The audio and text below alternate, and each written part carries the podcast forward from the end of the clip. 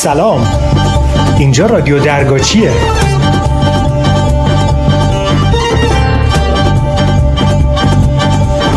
صدای منو از موزه تنوع زیستی و فرهنگی سمیرو میشنوید.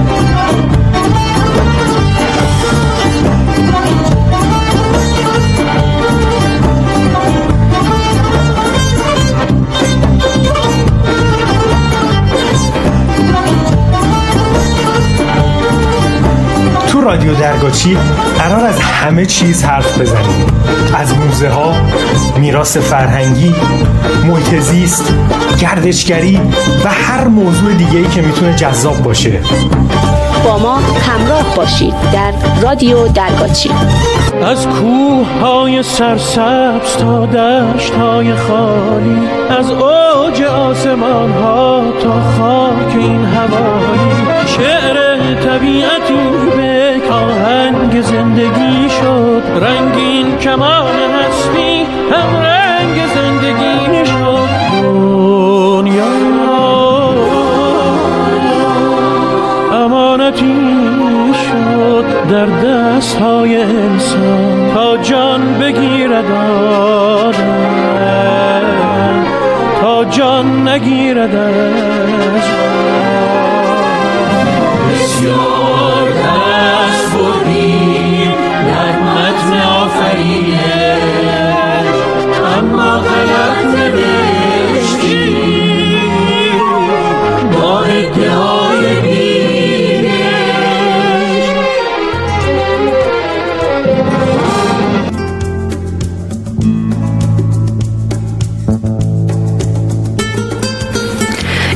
در رادیو درگاچی به مناسبت هفته محیط زیست می‌خوایم در مورد محیط زیست در ادیان مختلف و کیسه صفرای انسان و موجودات دیگه صحبت کنیم.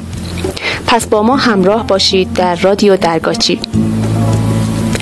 در دین اسلام طبیعت نشانی خداونده و با دید احترام به طبیعت نگاه میشه. تخریب در محیط زیست نمونه آشکار فساده. جالبه بدونید دین زرتشت نخستین دینیه که به محیط زیست و اکولوژی توجه کرده. در این آین همه نعمتهای خداوندی رو در هر جا که باشه باید حمایت کرد و احترام گذاشت. در تعلیمات تورات هم اومده که خداوند هر یک از موجودات رو با حق مخصوص خود آفریده و در واقع برای تمام پدیده های طبیعی حقی قانونی در نظر گرفته. در کتاب های عهد قدیم و جدید در مسیحیت نگاه ویژه‌ای به طبیعت وجود داره. به طوری که بر اساس آین این دین انسان حق نداره به صرف احتمال خطر برای بقای خودش دست به تخریب و نابودی طبیعت بزنه. در آین هندو اگرچه بشر در رأس حرم تکامله اما عاملی جدا از کره زمین و سایر مخلوقات نیست. خب حالا که با اهمیت حفظ محیط زیست در ادیان مختلف آشنا شدیم نوبت به کیسه صفرا و کبد انسان و موجودات دیگه می‌رسه. اگه دوست دارید بدونید چرا می‌خوایم اینجا از کیسه صفرا حرف بزنیم پس حتما با ما همراه باشید.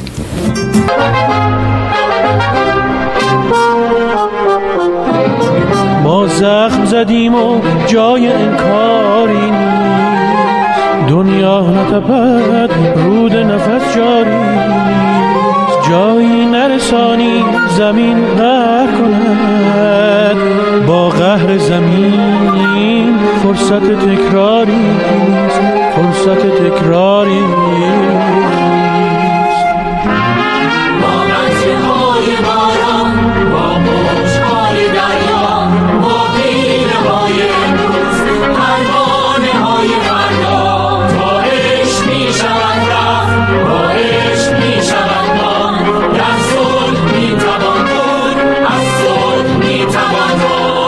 امروز می‌خوام چند جمله راجع به صفرا، کیسه صفرا و کبد انسان و موجودات دیگه براتون صحبت کنم. از قدیم ما شاهد این بودیم که موجوداتی مثل گاو، روباه و خرس رو میکشتن و کیسه صفراشون رو در می آوردن و به عنوان دارو استفاده می‌کردن. امروز می‌خوام بدونی که واقعا این صفرا و کیسه صفرا یا به قول محلی یا زهره یا زهره چیه؟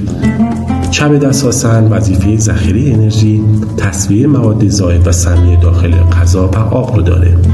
سلول های درشتی داخل کبد قرار دارند که تجزیه سلول های سرطانی سلول های پیل مثل گلبول های قرمزی که عمر مفیدشون تموم شده رو به عهده دارند و مواد مفید مثل آهن موجود در گلبوله های قرمز رو ذخیره می‌کنه و مواد اضافی رو خارج و وارد کیسه صفرا می‌کنه.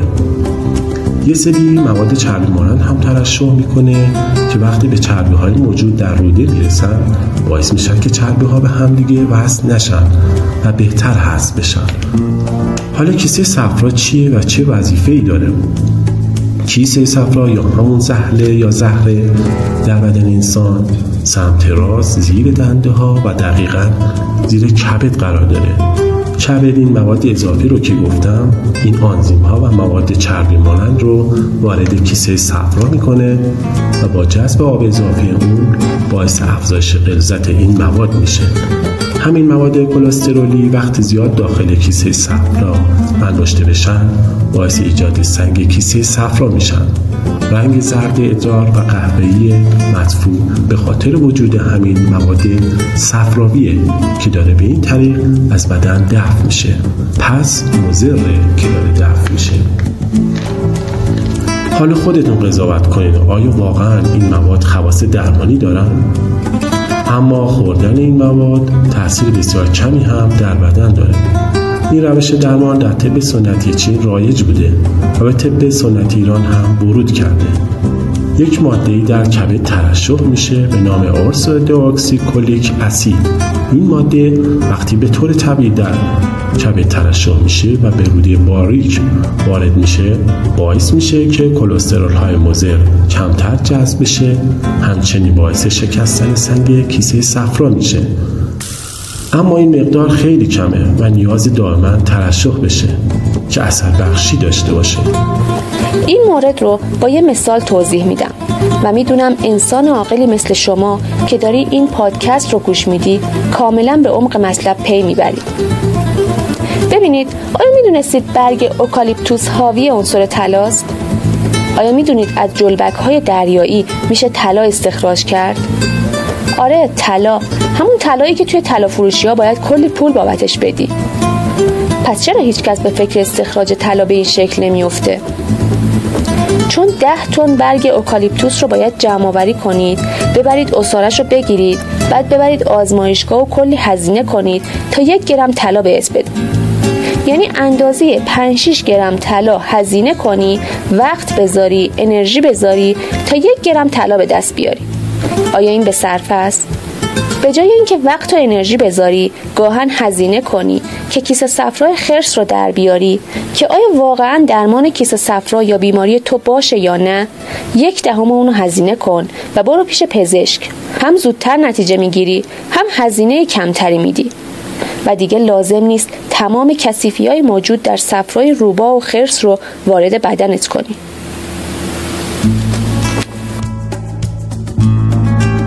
یه خبر خوب براتون دارم.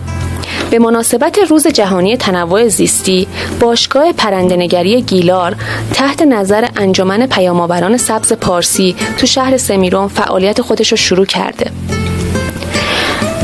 این باشگاه از همه علاقمندا به پرنده نگری و دنیای زیبای پرنده ها دعوت می‌کنه که به سایت سمیرومی آر برن و با عضویت تو انجمن پیامآوران سبز پارسی برنامه های باشگاه پرنده نگری گیلار رو دنبال کنن.